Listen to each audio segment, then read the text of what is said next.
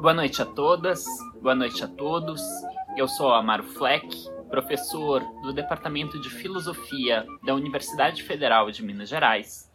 E essa é a décima aula do curso O Capital de Marx, uma introdução. Aula esta intitulada A Reprodução do Capital. Na nossa última aula, na aula 9, nós vimos que mais valor absoluto é o mais valor obtido por meio do prolongamento da jornada de trabalho, por meio do aumento da parcela de mais trabalho. Já o mais valor relativo é o aumento de mais valor obtido sem alterar a duração da jornada de trabalho, pois o aumento da parcela de mais trabalho é proporcional à redução da parcela de trabalho necessário. Isto é possível por conta da redução do valor da força de trabalho ocasionada pelo barateamento dos meios de subsistência do trabalhador, sem, portanto, resultar em um empobrecimento dele, isto é, sem que ele tenha que diminuir o seu padrão de consumo. Esse barateamento dos meios de subsistência do trabalhador são resultantes da elevação da produtividade do trabalho. Nós analisamos também a cooperação e vimos que a cooperação é a reunião de muitos trabalhadores em um mesmo processo de trabalho. A cooperação surge nos primórdios do capitalismo e gera um ganho de produtividade, tanto por conta da economia de capital constante, meios de produção, materiais auxiliares e matéria-prima, quanto por permitir a redução de tempo de trabalho na produção, por ganhos na velocidade da produção. Vimos ainda que a manufatura é basicamente a cooperação, um grande número de trabalhadores em um mesmo processo de trabalho, com a, trabalhando com uma divisão acentuada do trabalho. Com a manufatura, se multiplica a produtividade do trabalho por meio de ganhos oriundos da divisão em funções muito específicas. Isto simplifica a formação dos trabalhadores, mas faz com que eles se especializem apenas em uma ou em muito poucas funções, e gera, por isso, uma série de patologias, pois o processo de trabalho exige cada vez menos das suas capacidades intelectuais. Tudo isso a gente viu na nossa última aula. Na aula de hoje, a gente vai continuar a análise da obtenção de mais valor relativo por meio da transformação do processo de trabalho a gente já viu o capítulo sobre a cooperação e o capítulo sobre a manufatura, falta ainda ver o capítulo sobre a maquinaria e a grande indústria. Então, o primeiro bloco da aula de hoje está dedicado à análise de algumas passagens do capítulo 13 de O Capital, Maquinaria e Grande Indústria. Já no bloco 2, a gente vai dar um grande salto, a gente vai pular vários capítulos do Capital e a gente vai passar lá para o capítulo 21 e 22, o capítulo intitulado Reprodução Simples e o capítulo intitulado Transformação de Mais Valor em Capital. Então, no segundo bloco, a gente vai analisar esses dois capítulos, 21 e 22. E esses dois primeiros blocos são bem mais extensos que o terceiro. O terceiro bloco, bem mais sucinto, vai tratar do capítulo 23, a Lei Geral da Acumulação Capitalista.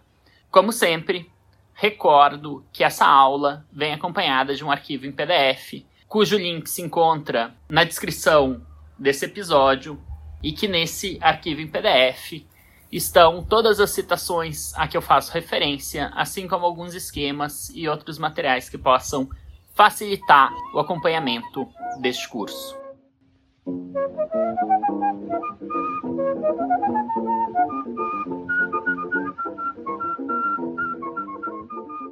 Marx começa o capítulo sobre a maquinaria e a grande indústria com uma citação do John Stuart Mill, no qual Mill comenta que é bastante questionável se a introdução da maquinaria reduziu o trabalho humano, reduziu os sofrimentos dos humanos em conseguir os seus meios de subsistência, os bens que ele precisa para sobreviver. No entanto, Marx observa que essa, né, a diminuição do sofrimento, a diminuição do trabalho para conseguir a sua reprodução diária, não é, em absoluto, a finalidade da maquinaria utilizada de modo capitalista. Continuo citando Marx. Como qualquer outro desenvolvimento da força produtiva do trabalho, ela, a maquinaria, deve baratear mercadorias e encurtar a parte da jornada de trabalho que o trabalhador necessita para si mesmo, a fim de prolongar a outra parte de sua jornada que ele dá gratuitamente para o capitalista. Ela é meio para a produção de mais valor. Fecho citação. Então a maquinaria é introduzida no capital não para diminuir o sofrimento ou o trabalho necessário para conseguir determinados bens, mas sim para obter uma quantidade maior de mais valor. E essa quantidade maior de mais valor a maquinaria obtém justamente por conseguir mais valor relativo, isso é, por conseguir diminuir a parcela do tempo de trabalho necessário para a reprodução do valor do, da própria mercadoria força de trabalho e aumentar, sim, a quantidade de tempo de mais trabalho, isso é, a quantidade de tempo em que essa mercadoria força de trabalho gera mais valor. Mas o que caracteriza propriamente a maquinaria? O que faz com que a maquinaria se diferencie do modelo anterior, isso é, da manufatura, cito novamente Marx. Se a força motriz provém do homem ou de uma máquina, portanto, é algo que não altera em nada a essência da coisa. A partir do momento em que a ferramenta propriamente dita é transferida do homem para um mecanismo, surge uma máquina no lugar de uma mera ferramenta. A diferença salta logo à vista. Ainda que o homem permaneça como o primeiro motor, o número de instrumentos de trabalho com que ele pode operar simultaneamente é limitado pelo número de seus instrumentos naturais de produção, seus próprios órgãos corporais. O número de ferramentas que a máquina-ferramenta manipula simultaneamente está desde o início emancipado dos limites orgânicos que restringem a ferramenta manual de um trabalhador. É exatamente dessa última parte do instrumento artesanal que a Revolução Industrial se apropria em primeiro lugar, deixando para o homem, além do novo trabalho de vigiar a máquina com os olhos e corrigir os erros delas com as mãos, o papel puramente mecânico de força motriz. Fecho citação. Portanto, na manufatura já pode existir, já pode haver uso de maquinarias. O que se altera é quem propriamente produz, quem propriamente trabalha. Durante a manufatura, é comum o uso de algumas máquinas específicas em alguns momentos do trabalho, mas nesse caso é o trabalhador que usa a máquina no seu processo de produção. O que caracteriza a ma maquinofatura, a maquinaria e a grande indústria é uma alteração nesse processo. Não é mais o trabalhador que faz uso de uma máquina para desempenhar determinadas funções, mas sim a máquina que coordena o processo de trabalho, utilizando os trabalhadores como suas ferramentas. Isso é, aqui na maquinaria e na grande indústria, o processo é ditado pela máquina e os trabalhadores têm a função de alimentar essas máquinas com matérias-primas, de supervisionar essas máquinas para perceber a produção está correta, está operando bem e corrigir eventuais erros, corrigir eventuais problemas que acontecem pela maquinaria. Mas aqui o trabalhador serve a maquinaria, o trabalhador funciona em função da maquinaria e não a maquinaria em função do trabalhador. Essa é a grande diferença entre o sistema da maquinaria e o sistema da manufatura, e não tanto o fato de a força motriz estar na máquina ou no trabalhador. Cito mais uma passagem do texto do Marx. Diz ele: Como maquinaria, o meio de trabalho adquire um modo de existência material que condiciona a substituição da força humana por forças naturais e da rotina baseada na experiência pela aplicação consciente da ciência natural. Na manufatura, a articulação do processo social de trabalho é puramente subjetiva, combinação de trabalhadores parciais. No sistema da maquinaria, a grande indústria é dotada de um organismo de produção inteiramente objetivo, que o trabalhador encontra já dado como condição material da produção. Na cooperação simples, e mesmo na cooperação especificada pela divisão do trabalho, a suplantação do trabalhador isolado pelo socializado aparece ainda como mais ou menos acidental. A maquinaria, com algumas exceções a serem mencionadas posteriormente, funciona apenas com base no trabalho imediatamente socializado ou coletivo. O caráter cooperativo do processo de trabalho se converte agora, portanto, numa necessidade técnica ditada pela natureza do próprio meio de trabalho. Fecho citação, e já acrescento uma nova que vem logo depois. Diz novamente Marx: agora devemos observar, inicialmente, que a maquinaria entra sempre por inteiro no processo de trabalho e apenas parcialmente no processo de valorização. Ela jamais adiciona um valor maior do que aquele que perde, em média, devido ao seu próprio desgaste, de modo que há uma grande diferença entre o valor da máquina e a parcela do valor que ela transfere periodicamente ao produto. Fecha citação. O que, que Marx está dizendo aqui?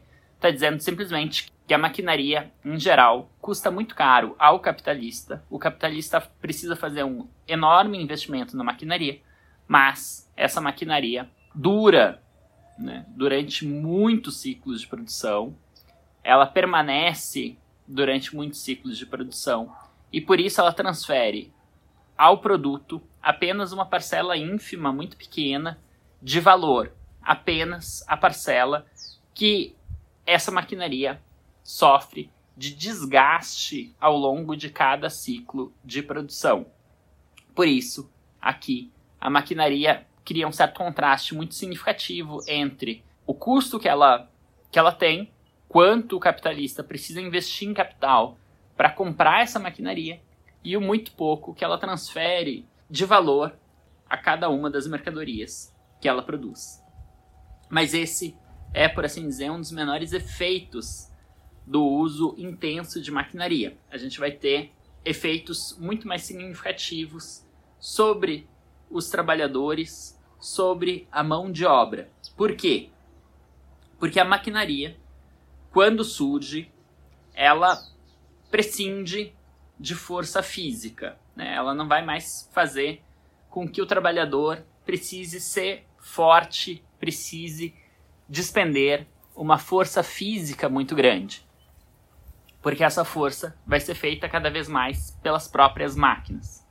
Com isso, com a maquinaria, portanto, o capital pode começar a empregar cada vez mais crianças e mulheres, né? e cada vez menos homens. Diz o Marx. O valor da força de trabalho estava determinado pelo tempo de trabalho necessário à manutenção, não só do trabalhador adulto individual, mas do seu núcleo familiar. Ao lançar no mercado de trabalho todos os membros da família do trabalhador, a maquinaria reparte o valor da força de trabalho do homem entre sua família inteira. Ela desvaloriza, assim, sua força de trabalho. Fecha citação. Portanto, o que, que ocorre aqui? Se a mercadoria força de trabalho tem um determinado valor, e o valor é os meios de subsistência desse trabalhador, mas não apenas desse trabalhador e também de sua família, na medida em que o capital agora começa a empregar diretamente também a esposa e eventualmente também as crianças, porque agora para o capital já não é mais necessário com a maquinaria um uso de força, então para ele tanto faz se for o homem ou a mulher, considerando aqui o homem como uh, detentor de uma força física maior, e ao mesmo tempo considerando que o uso intensivo de maquinaria cria funções que até vão ser desempenhadas melhor por crianças, por exemplo, por pessoas uh, muito pequenas. Por exemplo, Marx menciona diversas vezes nesse capítulo da maquinaria a função de limpezas em determinadas partes da máquina que um adulto não consegue não conseguia fazer porque não conseguia entrar lá. Então o capital passa a usar de forma muito mais intensa a mão de obra infantil, uma vez que a mãe e as crianças também estão trabalhando, o trabalhador, o trabalhador, o pai, digamos, ele não precisa mais ganhar um salário familiar, um salário capaz de alimentar toda a sua família, de adquirir os meios de subsistência para toda a sua família. A partir de agora, ele pode receber um salário proporcional apenas à sua própria subsistência, um pouco acima da sua própria subsistência, porque também a esposa, também as crianças vão estar ganhando um salário, vão estar vendendo as suas forças de trabalho. Mas isso gera não apenas o efeito de diminuir o valor da força de trabalho do pai, como também isso cria um grande número de efeitos daninhos sobre o restante da família. Por exemplo, um, quanto maior a mão de obra infantil, quanto maior a mão de obra feminina, pelo menos esse é o caso no, na Inglaterra, no Reino Unido, no século XIX, maior vai ser a mortalidade infantil, diz Marx. As altas taxas de mortalidade se devem preferencialmente à ocupação extradomiciliar das mães. Fecha citação. Isso, obviamente, numa situação em que não há serviços públicos para o cuidado de crianças e que, portanto, de bebês, né, de crianças pequenas, e que, portanto, quando a mãe passa a trabalhar fora, passa a trabalhar na indústria, passa a trabalhar na fábrica. E durante jornadas de trabalho muito amplas, esses bebês, essas crianças pequenas, vão ficar sob cuidados muito precários de pessoas não especializadas, sobrecarregadas com cuidado de inúmeras crianças em condições muito ruins de trabalho e de recreação para essas crianças pequenas e que isso vai aumentar imensamente a mortalidade infantil. Diz o Marx também, logo a seguir, numa passagem bastante problemática, pelo menos para nós leitores contemporâneos, Diz o Marx, com a incorporação massiva de crianças e mulheres ao pessoal de trabalho combinado, a maquinaria termina por quebrar a resistência que, na manufatura, o trabalhador masculino ainda opunha ao despotismo do capital. Fecha citação. Essa é certamente uma passagem bem problemática, porque pareceria, parece, que o Marx supõe, e o Marx de fato tem um certo conservadorismo em termos familiares, que faz, né, que torna bastante problemática diversas passagens é, desses capítulos sobre a divisão sexual do trabalho.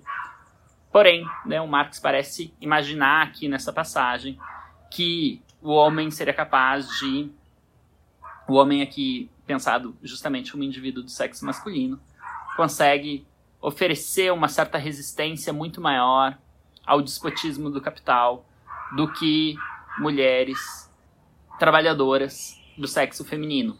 Isso certamente é equivocado uh, de um ponto de vista histórico, de um ponto de vista empírico. E aqui, provavelmente, o Marx comete uma espécie de confusão. Na verdade, o que acontece é, não é o fato de haver um número cada vez maior de trabalhadoras do sexo feminino, mas sim o fato de haver uma oferta muito maior de trabalho que faz com que a resistência dos trabalhadores e das trabalhadoras ao despotismo do capital fique muito mais atenuado, fique muito mais enfraquecido, porque agora o capital prescinde da contratação de trabalhadores, de trabalhadoras específicos, porque ele tá, porque tem uma oferta muito maior de força de trabalho, e aí ele pode fazer exigências muito maiores também. Antes eu falei que o objetivo maior do capitalista ao introduzir a maquinaria era ganhar, era obter mais valor relativo, e isso por meio do barateamento da mercadoria força de trabalho. Mas essa não é toda a verdade. Na verdade, o capitalista tem também um ganho extraordinário, e do ponto de vista do capitalista individual, é muito mais fácil explicar a introdução dessa maquinaria por meio justamente dessa obtenção de um ganho extraordinário. O Marx fala disso na página 479, para quem está com a mesma edição que eu, a da Boitempo, de 2013. Diz o Marx: A maquinaria produz mais valor relativo não só ao desvalorizar diretamente a força de trabalho e indiretamente baratear esta última por meio do barateamento das mercadorias que entram na sua reprodução, mas também porque, em sua primeira aplicação esporádica, ela transforma o trabalho empregado pelo dono das máquinas em trabalho potenciado, eleva o valor social do produto da máquina acima de seu valor individual, e assim possibilita ao capitalista substituir o valor diário da força de trabalho por uma parcela menor de valor do produto diário. Durante este período de transição, em que a indústria mecanizada permanece uma espécie de monopólio, os ganhos são extraordinários e o capitalista procura explorar ao máximo esse primeiro tempo de jovem amor e por meio do maior prolongamento possível da jornada de trabalho. A grandeza do ganho aguça a voracidade por mais ganho. Com a generalização da maquinaria num mesmo ramo de produção, o valor social do produto da máquina decresce até atingir seu valor individual, e assim estabelece a lei de que o mais-valor não provém das forças de trabalho que o capitalista substituiu pela máquina, mas, inversamente, das forças de trabalho que ele emprega para operar esta última. Fecho citação. Do que se trata aqui? Bem, se trata justamente de que, durante o período em que o primeiro capitalista introduziu uma nova maquinaria ou melhorou, aprimorou o processo de trabalho de modo que ele passa a ter uma produtividade bastante maior, uma força produtiva bastante maior, isso é, ele consegue fazer um número maior de mercadorias, empregando a mesma quantidade de tempo de trabalho. Durante esse primeiro tempo no qual o capitalista o primeiro capitalista introduziu essa maquinaria ou aprimorou esse processo de trabalho, ele vai obter um ganho extraordinário. Por quê? Porque ele vai estar tá produzindo mercadorias com um valor abaixo dos seus concorrentes e vai estar tá conseguindo vender pelo mesmo valor que os seus concorrentes. Portanto, ele obtém um ganho, ele consegue, ele consegue operar no mercado produzindo abaixo do valor dos demais concorrentes e podendo vender pelo mesmo preço, pelo mesmo valor ou por um preço um pouco menor. Com isso, justamente, ele consegue monopolizar, porque ele consegue produzir mais barato e vender a um preço menor. Enquanto que, se os concorrentes fazem o mesmo, eles vão estar vendendo abaixo de seu valor e, por isso, quebrando, falindo. Então, esse ganho extraordinário é o objetivo maior do capitalista ao introduzir a maquinaria na produção.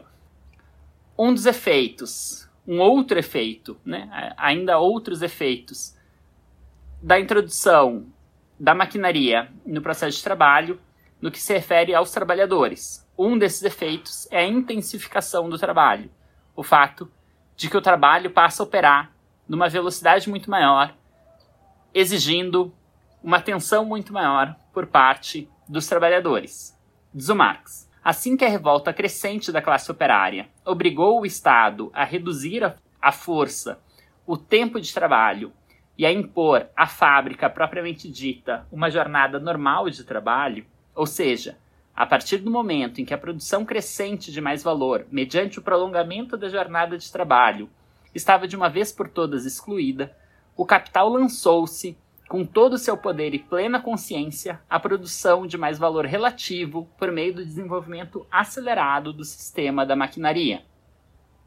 Diferente, porém, é o que ocorre quando a redução forçada da jornada de trabalho, juntamente com o enorme impulso que ela imprime no desenvolvimento da força produtiva e a redução de gasto com as condições de produção, impõe, no mesmo período de tempo, um dispêndio aumentado de trabalho uma tensão maior da força de trabalho, um preenchimento mais denso dos poros do tempo de trabalho, isto é, impõe ao trabalhador uma condensação do trabalho num grau que só pode ser atingido com uma, jornada de trabalho mais curta. Essa compressão de uma massa maior de trabalho num dado período de tempo mostra-se agora como ela é, uma quantidade maior de trabalho.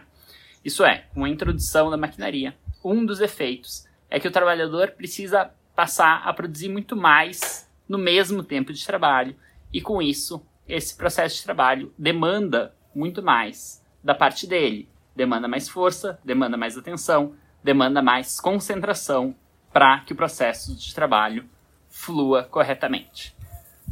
Porém, há ainda uma outra, um outro fator muito mais impactante para a força de trabalho com a introdução da maquinaria.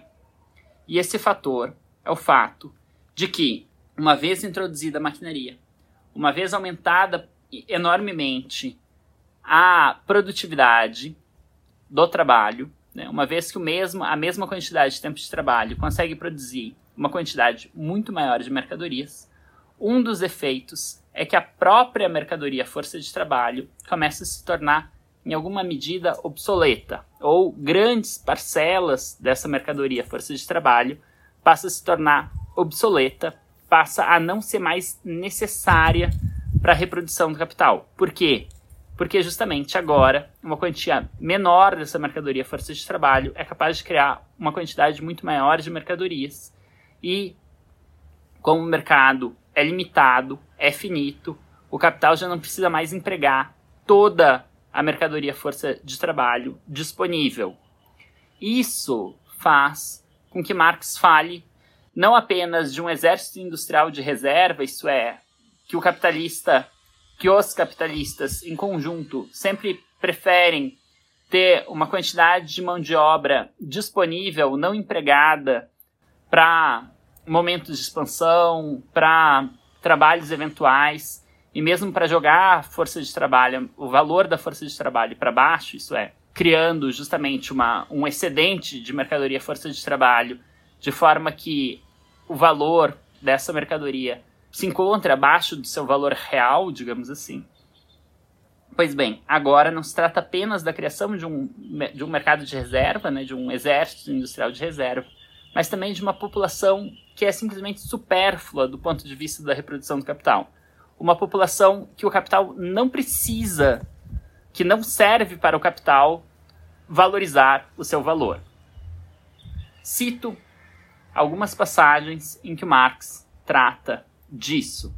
Uma observação que não faz tanto sentido na época que Marx escreve, notem isso, mas faz muito mais sentido hoje em dia. Né? Quer dizer, essa é uma da, das passagens do Capital mais atuais, em, em uma certa medida, porque é um, um, a descrição de um fenômeno que é muito mais visível aos nossos olhos do que era visível aos olhos de Marx. Observem bem essas passagens. Diz o Marx: Como máquina, o meio de trabalho logo se converte num concorrente do próprio trabalhador. A autovalorização do capital, por meio da máquina, é diretamente proporcional ao número de trabalhadores cujas condições de existência ela aniquila.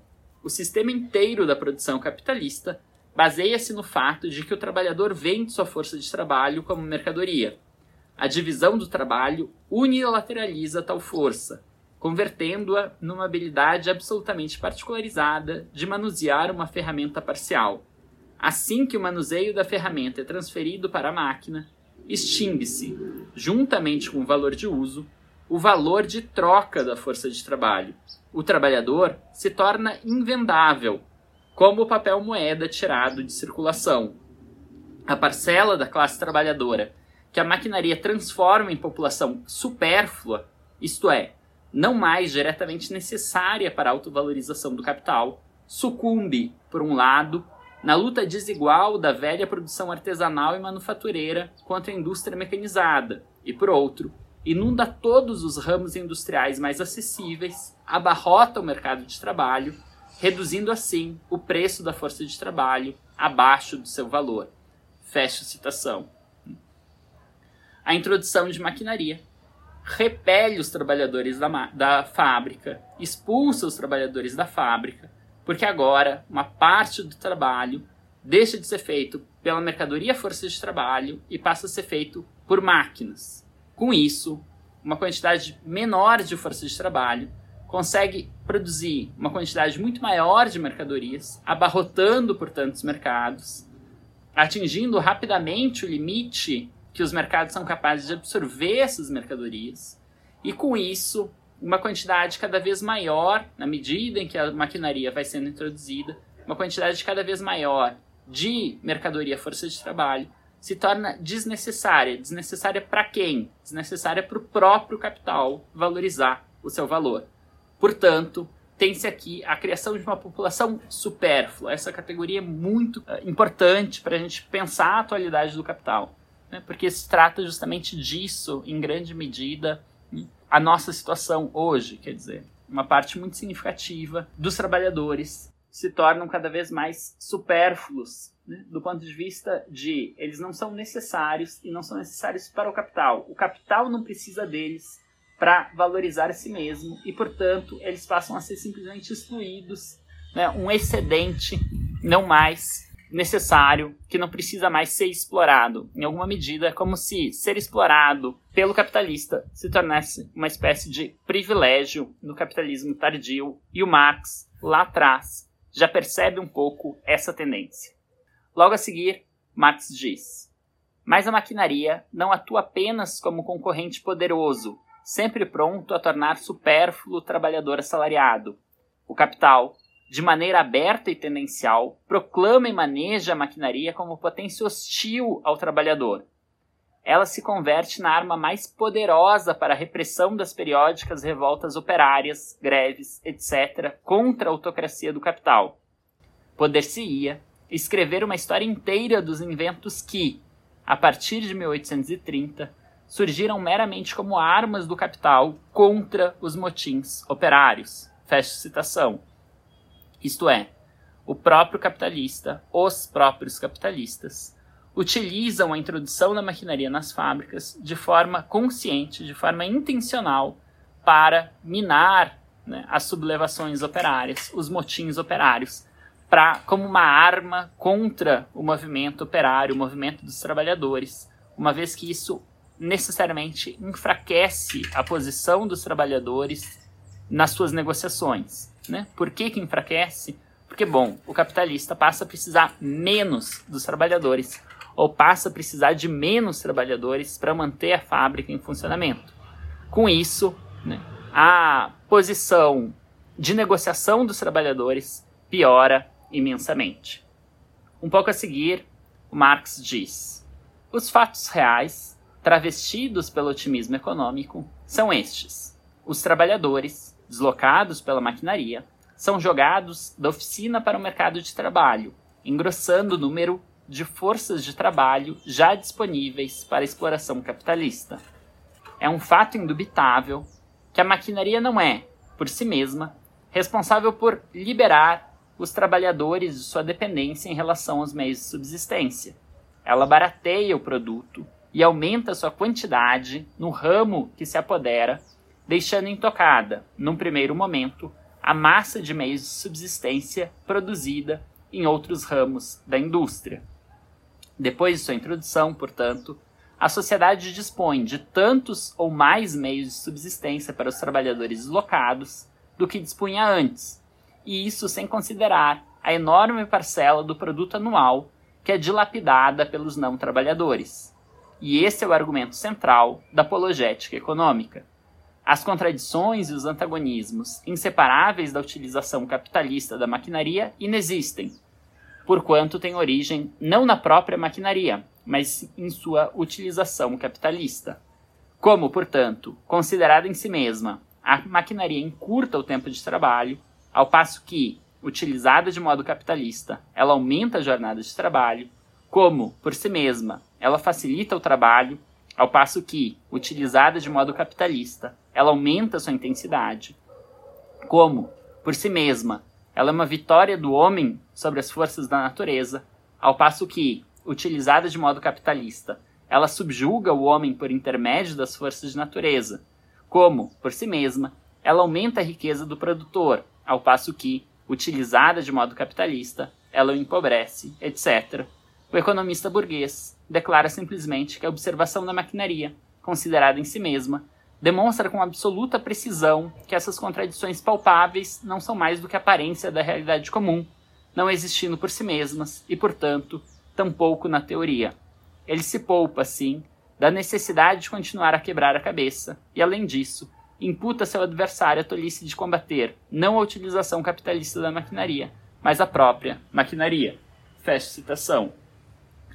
O Marx distingue, portanto, muito claramente quais são os efeitos da introdução da maquinaria dos efeitos da introdução dessa maquinaria em uma formação social capitalista, em um modo de produção capitalista. O que o Marx está dizendo é a maquinaria por si mesma é uma espécie de bênção, é uma coisa incrível que diminui a quantidade de trabalho necessário para produzir mercadorias, para produzir bens, para produzir valores de uso.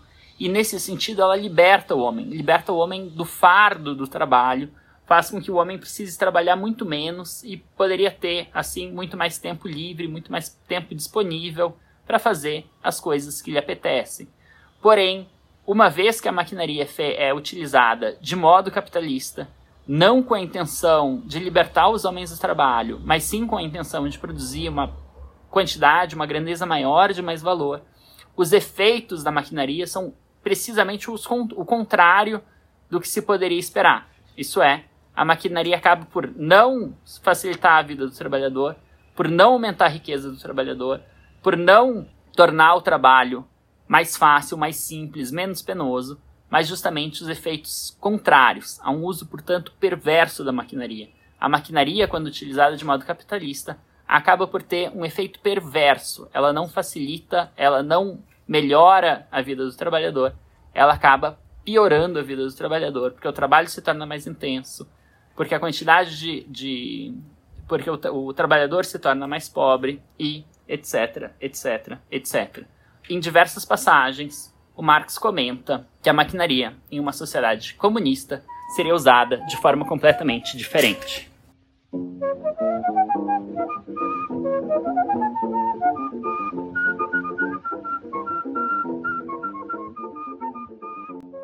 Bom, agora a gente dá um, um grande salto no argumento do capital e vai passar, vai avançar aí algumas sessões e passar lá para frente para o capítulo 21 e 22, os capítulos A Reprodução Simples e Transformação de Mais Valor em Capital. Esses capítulos intermediários entre a maquinaria e esses capítulos, evidentemente, são importantes. Recomendo muito a leitura de vocês, mas por uma questão de tempo, por uma questão de organização do curso, eu decidi saltar eles, porque eu acho que a gente consegue pegar o cerne da argumentação do capital, ainda, né, mesmo pulando por eles, embora eles tenham considerações bem pertinentes sobre salário, sobre diferentes, diferentes formas de se calcular o salário, diferentes formas de se pagar o salário e questões como essas. Mas, por uma questão de economia de tempo, por uma questão de, de brevidade do curso, a gente vai ter que saltar esses capítulos e passar lá para frente, porque aqui na frente, né, aqui nesses capítulos finais do Capital, tem passagens muito importantes para a compreensão do argumento mais geral da obra. Pois bem, nesses capítulos 21 e 22, o Marx apresenta uma discussão bastante pertinente para pensar o processo de produção do capital como um todo. Mais precisamente para pensar o capital e a produção capitalista de mercadorias não a partir apenas de uma rodada, de um ciclo de produção, mas a partir justamente da continuidade desses ciclos de produção. Quer dizer, como o capital não é uma coisa que acontece, como o capitalismo não é uma coisa estática, mas justamente um processo, um processo que está sempre em transformação, um processo em que o valor continuamente se valoriza, não é simplesmente, bom, o, o, o capital se valorizou da situação 1 para a situação 2, e aí ele interrompe o processo e para, mas não, ele está sempre se transformando de forma que ele vai continuar se valorizando entre a situação 2, a situação 3, a situação 3, a situação 4 e assim por diante. E, mas quando a gente observa o capitalismo, o modo de produção capitalista ao longo de diversos ciclos, algumas coisas, algumas aparências se desfazem, né, e a gente percebe certa natureza dessa dinâmica do capitalismo. A gente percebe a partir de, né, de uma consideração mais exata, tá? Pois bem, Dito isso, o capitalista extrai mais valor de cada ciclo de produção de mercadorias. A pergunta que Marx se faz aqui é: o que ele faz com esse mais valor? Né? E o Marx vai dizer que tem duas, duas possibilidades do que se fazer com esse mais valor. Um caso, né, uma situação, é transformar esse mais valor em uma renda. E é esse o caso que o Marx analisa no capítulo sobre a reprodução simples. Aqui, o capitalista extrai mais valor de cada ciclo de produção e esse mais valor vira a renda do capitalista, o que significa que ele consome essa, esse mais valor nos seus meios de subsistência, com luxos, com o que for, mas enfim, ele consome o mais valor obtido. Mas esse não é geralmente o caso. O capitalista, em geral, não vai transformar o mais valor obtido em renda ou, melhor, ele não vai transformar a totalidade do mais valor obtido em renda. Em geral, o capitalista vai usar uma parte desse mais valor como renda, e isso vai bancar o seu padrão de vida, isso vai bancar o seu consumo, mas a outra parte desse mais valor vai ser utilizado para aumentar o seu capital, fazendo com que o montante de capital comece no próximo ciclo a partir de um montante maior do que o do processo anterior. Dou um, um exemplo aqui. Tá? O exemplo da reprodução simples. Vocês imaginem um capital de mil, tá? um capital aqui, mil unidades monetárias, sei lá. Pensem a, uni, a unidade monetária que vocês quiserem. Se trata apenas de um exemplo muito tosco. É claro que se a gente fosse pensar aqui, o número ideal seria um capital de um milhão. Você tem um capital de um milhão, mas enfim, para simplificar a coisa aqui, imaginem um capital de mil unidades monetárias e esse capital está dividido da seguinte forma: o capital constante é 800 unidades monetárias e o capital variável 200 unidades monetárias. Em cada ciclo de produção, o capitalista vai começar com mil unidades monetárias e vai terminar né, produzindo 1.200, o valor de, de 1.200 unidades monetárias em mercadorias. Tá? O que significa que o mais valor vai ser de 200, 200 unidades monetárias. Na reprodução simples, essas 200 unidades monetárias vão ser o mais valor do capitalista e ele vai transformar essas, essas 200 unidades monetárias em sua renda. Ele vai gastar isso ao longo de um mês, ao longo, sei lá, do tempo, né, do ciclo de produção, ele vai simplesmente gastar isso em, em consumo e no começo do próximo ciclo de produção ele vai voltar a ter mil unidades monetárias. É isso o, o montante inicial do próximo ciclo de produção. Agora, então esse caso é o da reprodução simples, quando o capital inicial continua o mesmo nos próximos ciclos. Porém, esse não é o mais usual. Em geral, no modo de produção capitalista, o que vai acontecer é a situação 2, em que há uma transformação de mais valor em capital. Nesse caso, a situação 1, um, né, do... Desculpa, a, o primeiro caso seria igual à da reprodução simples. A gente tem um capital de mil unidades monetárias. Esse capital é composto de uma parte constante de 800 unidades monetárias, uma parte variável de 200 unidades monetárias e um mais valor de 200 unidades monetárias. Porém, nesse caso, o capitalista não vai consumir as 200 unidades monetárias, ele não vai ter uma renda tão alta assim, ele vai pegar como renda sua apenas 100 unidades monetárias. E com as outras 100 unidades monetárias que ele obteve como mais valor naquele ciclo de produção, ele vai transformar em capital. De forma que o próximo ciclo não vai começar com uma um capital inicial de mil unidades monetárias. Vai começar com capital inicial de 1.100 unidades monetárias. E aí ele vai poder investir, né, esse, esse capital de 1.100 vai ser composto de uma parte de capital constante equivalente a 880 unidades monetárias, de capital variável de 220 unidades monetárias e mantendo a taxa de mais valor, ele vai obter um mais valor de 220 unida unidades monetárias. Claro que aqui ele produziu mais mercadorias e, portanto, ele vai precisar de um mercado maior capaz de absorver essa quantidade de mercadorias produzidas a mais. Mas se esse for o caso, se houver uma demanda crescente pelos produtos que ele satisfaz, então agora ele vai poder obter um mais valor de 220. E aí o que ele faz?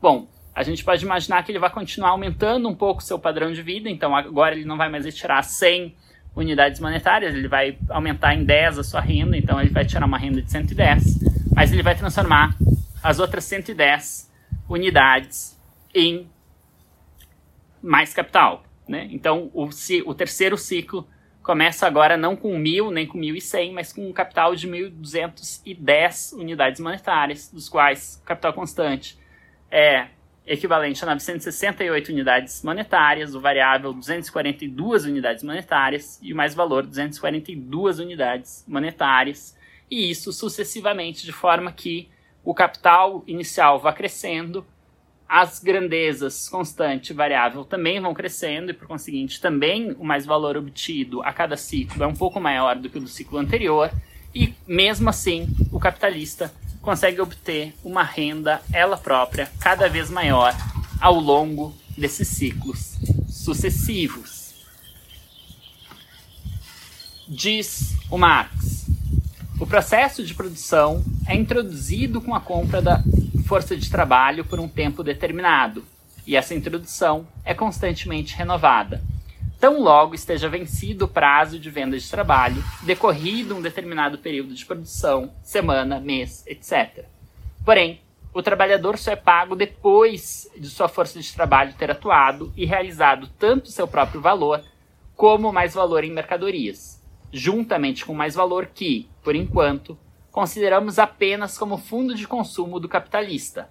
O trabalhador produz, portanto, o fundo de seu próprio pagamento, o capital variável, antes que este lhe retorne sob a forma de salário, e ele só permanece ocupado enquanto reproduz continuamente. Daí a fórmula dos economistas, mencionada no capítulo 16, item 2, que expressa o salário como participação no próprio produto. O que reflui continuamente para o trabalhador na forma salário é uma parte do produto continuamente reproduzido por ele mesmo. Sem dúvida, o capitalista lhe paga em dinheiro o valor das mercadorias, mas o dinheiro não é mais do que a forma transformada do produto do trabalho. Enquanto o trabalhador converte uma parte dos meios de produção em produto, uma parte de seu produto anterior se reconverte em dinheiro. É com seu trabalho da semana anterior ou do último semestre que será pago seu trabalho de hoje ou do próximo semestre. A ilusão gerada pela forma dinheiro desaparece de imediato assim que consideramos não o capitalista e o trabalhador individuais, mas a classe capitalista e a classe trabalhadora. A classe capitalista entrega constantemente à classe trabalhadora, sob a forma de dinheiro, títulos sobre parte do produto produzido por esta última e apropriada pela primeira. De modo igualmente constante, o trabalhador devolve esses títulos à classe capitalista e, assim, dela obtém a parte de seu próprio produto que cabe a ele próprio, a forma mercadoria do produto e a forma dinheiro da mercadoria disfarçam a transação. Fecho citação. O que o Marx está dizendo aqui, com todas as letras, é que o salário do trabalhador acaba sendo produzido, né, o valor que o trabalhador recebe como salário não é um valor que o capitalista ele próprio abdica, né? mas sim o valor que o próprio trabalhador, não ele enquanto indivíduo empírico, mas ele enquanto classe, quer dizer, que um trabalhador gerou num processo, num ciclo de produção anterior. Portanto, aqui, né, o capitalista, a classe dos capitalistas, aparece como ela realmente é, isto é, como apenas um parasita que suga continuamente que explora continuamente, que se apropria continuamente do valor produzido pela classe dos trabalhadores. Né? Portanto, que o salário do trabalhador não é algo que o capitalista lhe paga, mas simplesmente algo, um valor criado pelos trabalhadores anteriormente, apropriado pelo capitalista, e que o capitalista vai pagar ao trabalhador posteriormente para ele criar ainda mais valor. Então aqui se, se desaparece um tanto essa ideia de indivíduos autônomos, que é de acordo com Marx, uma certa ilusão do processo de circulação, e o processo de circulação parece apenas como uma forma que encobre a verdadeira relação de exploração, de parasitismo existente, não na esfera de circulação, mas sim na esfera da produção das mercadorias. Então, quando a gente olha não um ciclo de produção das mercadorias, mas um, uma, a continuidade desses ciclos, né, a sucessão desses ciclos, essa ilusão de troca de equivalentes passa a mostrar que, na verdade, o que ocorre é um contínuo parasitismo de uma classe se apropriando e explorando outra classe, a classe dos capitalistas, explorando e se apropriando do produto criado pela classe, do valor criado pela classe dos trabalhadores. Cito outras duas passagens do Marx. Primeira, do ponto de vista que desenvolvemos até aqui, portanto, é provável que o capitalista se tenha convertido em possuidor de dinheiro em virtude de uma acumulação originária, independente de trabalho alheio não pago, e que, por isso, tenha podido se apresentar no mercado como comprador da força de trabalho. E segunda citação, abstraindo-se inteiramente de toda acumulação, a mera continuidade do processo de produção ou a reprodução simples, após um período mais ou menos longo, converte necessariamente todo o capital em capital acumulado ou mais valor capitalizado, ainda que, no momento em que entrou no processo de produção, esse capital fosse propriedade adquirida mediante o trabalho pessoal daquele que o aplica, mais cedo ou mais tarde, ele só converteria em valor apropriado sem equivalente, em materialização, seja em forma de dinheiro ou outra, de trabalho alheio não pago. Fecho citação. Portanto, aqui tanto faz. Pode até acontecer que a primeira aplicação de capital, todo, todo capital surge por meio de alguma acumulação originária. É preciso primeiro criar um, um, um montante inicial de capital para depois conseguir começar a colocar ele em circulação. Mas pouco importa aqui como se dá essa acumulação originária. Depois vai ter um capítulo exatamente sobre isso que a gente vai analisar na próxima aula. Mas aqui pode até ser o caso de que a primeira acumulação ocorreu de fato por trabalho pessoal por parte do capitalista, mas tanto faz. O fato é que ainda assim, com ciclos sucessivos do capital, uma hora, a imensa maior parte do valor que o trabalhador estiver recebendo vai ter sido criado pela própria classe dos trabalhadores em ciclos anteriores. Com isso, se dissolve um pouco a ideia de uma troca de equivalentes, o que não significa, de modo algum, que não exista troca de equivalentes na esfera da circulação. A esfera da circulação, de fato, ocorre apenas e tão somente por troca de equivalentes. Mas o que se pode perceber é que é possível, por meio da troca de equivalentes, uma relação de exploração, uma relação de parasitismo, uma relação de apropriação contínua do valor criado pela classe, no caso dos trabalhadores. Cito mais uma passagem rápida do Marx. Anteriormente, tivemos de examinar como mais valor surge do capital, Agora, veremos como capital surge do mais-valor.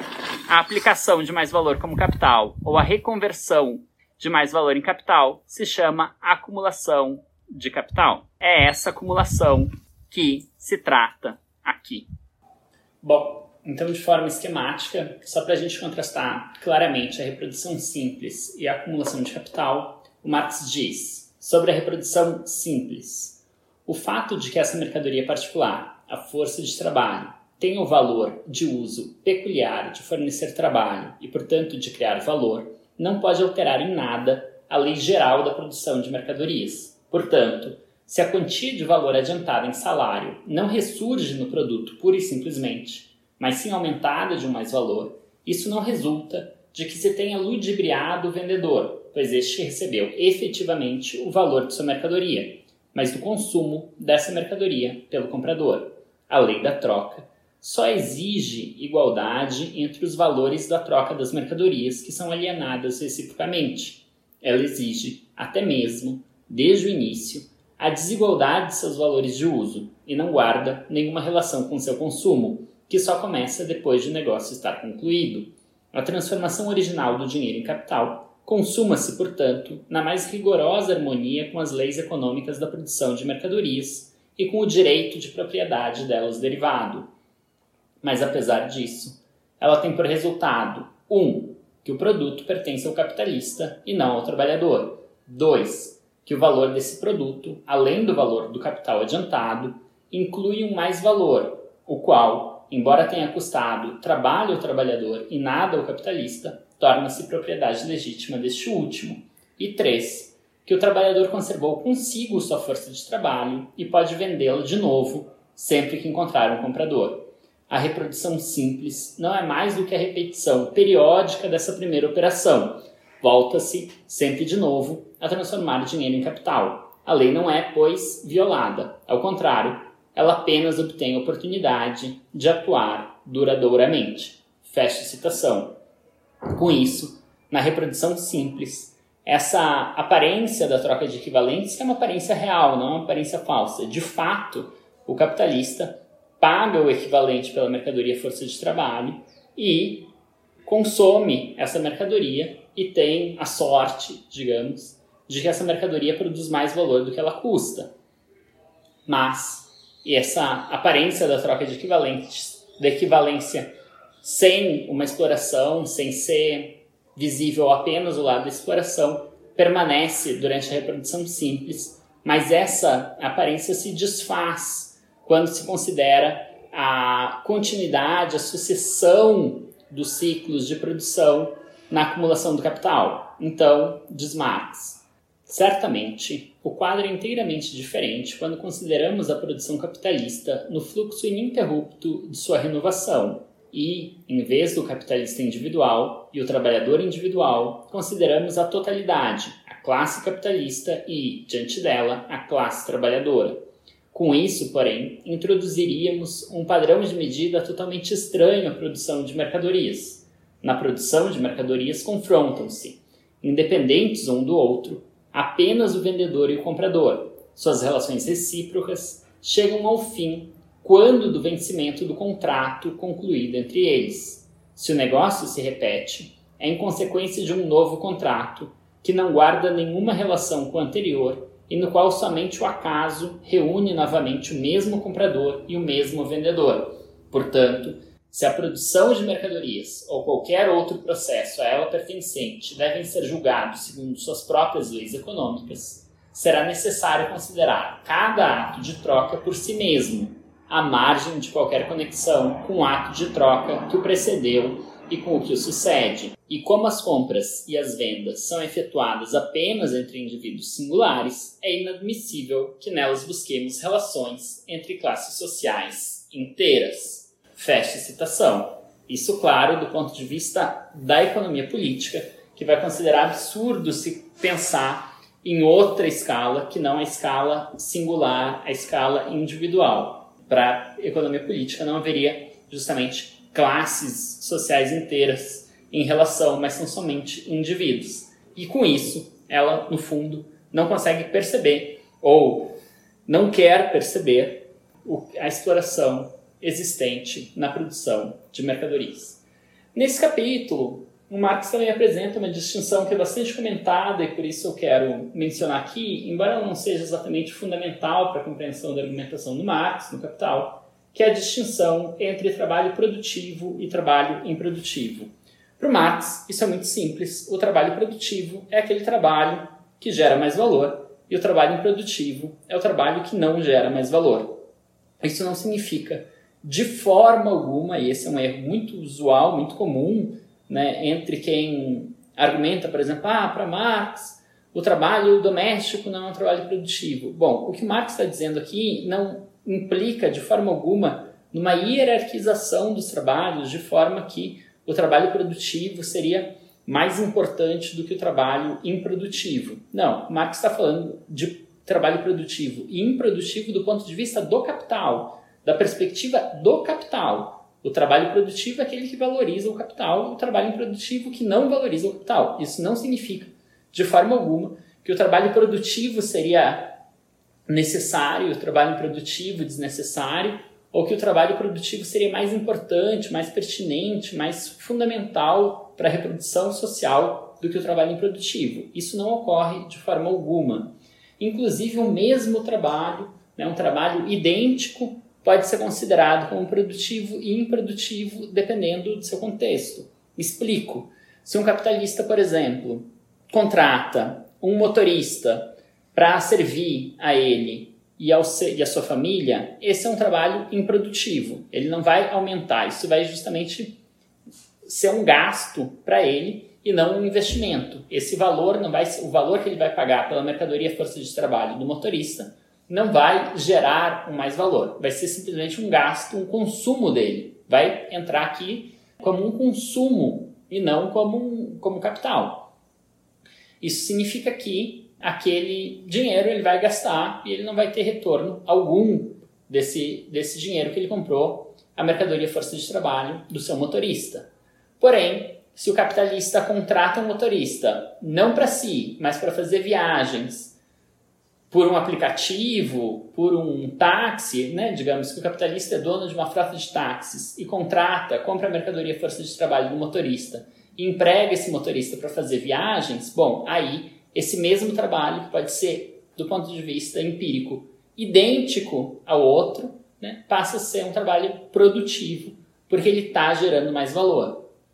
A mesma coisa funciona, né? Por exemplo, se uh, uma cozinheira faz um bolo para si, para alguém, para dar de presente, etc.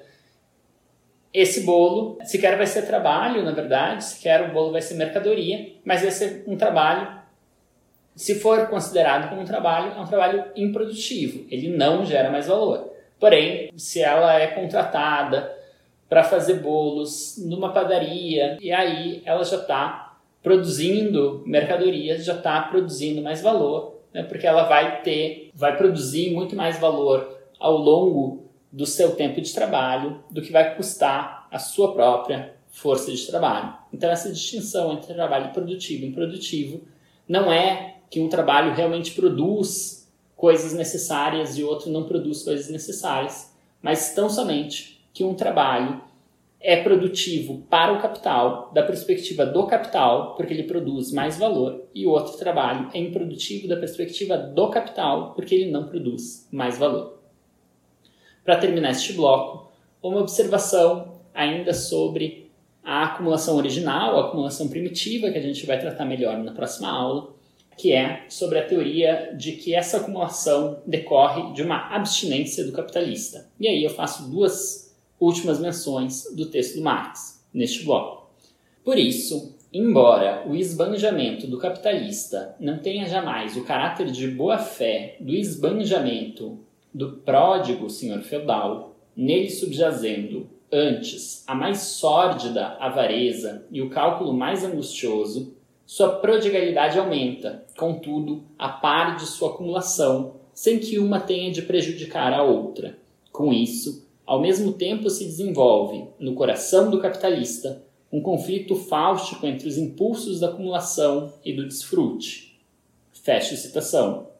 E a segunda citação: basta dizer que o mundo vive unicamente da automortificação do capitalista, esse moderno penitente de Vishnu, não apenas a acumulação, mas a simples conservação de um capital exige um esforço constante para resistir à tentação de consumi-lo. O humanitarismo mais elementar clama, portanto, que libertemos o capitalista do martírio e da tentação, do mesmo modo como há pouco tempo a abolição da escravatura libertou o senhor de escravos da Geórgia do doloroso dilema de separar alegremente em champanhe todo o mais produto arrancado a chicotadas de seus escravos negros, ou reconvertê-lo, ainda que parcialmente, em mais negros e mais terras. Fecha citação. O que o Marx está tratando aqui é de uma teoria que diria né, que o capitalista merece o ganho porque ele se abstém justamente do consumo para, para investir. E aqui há um contraste muito claro com o senhor feudal. O senhor feudal produz muito mais do que necessita, mas ele esbanja essa produção, produz não, né? Ele explora trabalhadores para produzirem muito mais do que ele de fato necessita, mas ele não tem o que fazer, ele não é um capitalista, então ele não vai investir esse excesso de produção, o que significa que ele simplesmente vai gastar esse excesso de produção de forma suntuosa, de forma luxuriosa, né? de forma ostentatória.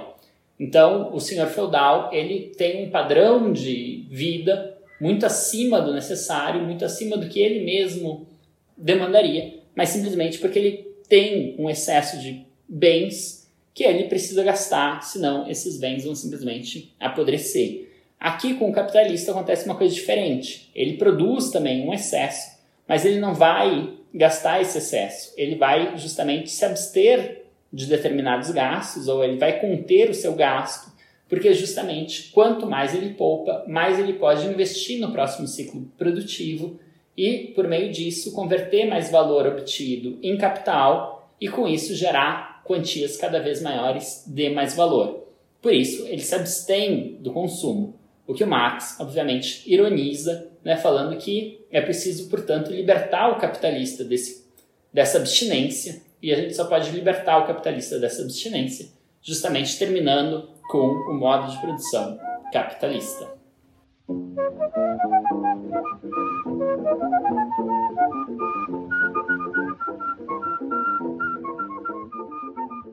Para encerrar a aula de hoje, um bloco bem curtinho para comentar o capítulo sobre a lei geral da acumulação capitalista. O que é importante neste capítulo é a explicação sobre a composição do capital e essa explicação da composição do capital vai ter uma importância muito grande para a teoria das crises do capital. A teoria das crises que vai ser assunto não da próxima aula, mas das aulas subsequentes. Diz o Marx, na página 689, a composição do capital deve ser considerada em dois sentidos. Sob o aspecto do valor, ela se determina pela proporção em que o capital se reparte em capital constante, ou valor dos meios de produção, e capital variável, ou valor da força de trabalho, a soma total dos salários. Sob o aspecto da matéria, isto é, do modo como esta funciona no processo de produção, Todo o capital se divide em meios de produção e força viva de trabalho. Essa composição é determinada pela proporção entre a massa dos meios de produção empregados e a quantidade de trabalho exigida para seu emprego. Chama a primeira de composição de valor e a segunda de composição técnica do capital. Fecha a citação. Portanto, o Marx vai chamar de composição de valor do capital a proporção entre o capital constante e o capital variável, ele também vai chamar, de vez em quando, isso não de composição de valor do capital, mas de composição orgânica do capital. Tem uma discussão sobre se composição orgânica do capital e composição de valor do capital é exatamente a mesma coisa, né, se são termos meramente equivalentes na obra do Marx ou não. Aparentemente não, mas a distinção entre elas é muito pequena, de forma que a gente não precisa levar isso em consideração aqui nesse curso, ou pelo menos não por enquanto. Então, vocês sempre que ouvirem composição de valor do capital e composição orgânica do capital, vocês podem considerar como sinônimos, como sendo a proporção que há entre capital constante e capital variável. Isso é, o quanto do capital total é variável e o quanto do capital total é constante. Já a composição técnica do capital é uma composição um pouco diferente e trata da proporção, é a proporção entre os meios de produção e a força viva de trabalho. Mais para frente a gente vai analisar um pouco mais, com um pouco mais de cuidado, essa distinção. Por enquanto, apenas é, fica aqui dito né, que há essas duas formas de composição do capital e que a gente tem que prestar bastante atenção nessa composição orgânica do capital, porque isso não é estático, essa proporção não é a mesma e aqui tem uma importância muito grande para a teoria das crises, que é de uma certa forma adiantada nessa passagem da página 698 e 699 que eu cito agora. Diz o Marx. Por exemplo, com a divisão manufatureira do trabalho e o emprego da maquinaria, mais matéria-prima é processada no mesmo espaço de tempo e, portanto, uma massa maior de matéria-prima e de matérias auxiliares ingressa no processo de trabalho. Essa é a consequência da produtividade crescente do trabalho. Por outro lado, a massa da maquinaria empregada, dos animais de trabalho, do adubo mineral, das tubulações de drenagem, etc., é condição da produtividade crescente do trabalho. Também o é a massa dos meios de produção concentrados em prédios, altos fornos, meios de transporte, etc. Seja ele condição ou consequência, o volume crescente dos meios de produção em comparação com a força de trabalho neles incorporada expressa a produtividade crescente do trabalho. O aumento dessa última aparece, portanto, na diminuição da massa de trabalho proporcionalmente à massa de meios de produção que ela movimenta ou na diminuição do fator subjetivo do processo de trabalho em comparação com seus fatores objetivos. Essa alteração na composição técnica do capital, o aumento da massa dos meios de produção comparada à massa da força de trabalho que apoia em atividade, reflete-se na composição de valor do capital, no aumento do componente constante do valor do capital à custa de seu componente variável. Se, de um dado capital, por exemplo, calculando-se percentualmente, investia-se originalmente 50% em meios de produção e 50% em força de trabalho, posteriormente, com o desenvolvimento do grau da produtividade do trabalho, investem-se 80% em meios de produção e 20% em força de trabalho, etc. Essa lei do aumento crescente da parte constante do capital em relação à sua parte variável é corroborada a cada passo, como já exposto, pela análise comparativa dos preços das mercadorias, comparando-se diferentes épocas econômicas de uma única nação ou nações diferentes numa mesma época. Fecha citação. Tá? Portanto, o que, que importa observar aqui? Que essa composição orgânica do capital é variável ao longo do tempo e que há uma tendência de aumento da parcela constante e diminuição da parcela variável isso vai ter uma implicação muito significativa, porque a diferença, essa tendência ao aumento da parcela constante diminuição da parcela variável, vai afetar muito em cheio a taxa de lucro do capital. Mas isso vai ser assunto das aulas subsequentes. Com isso, eu encerro a aula de hoje. Desejo a todos uma ótima semana e até a próxima aula.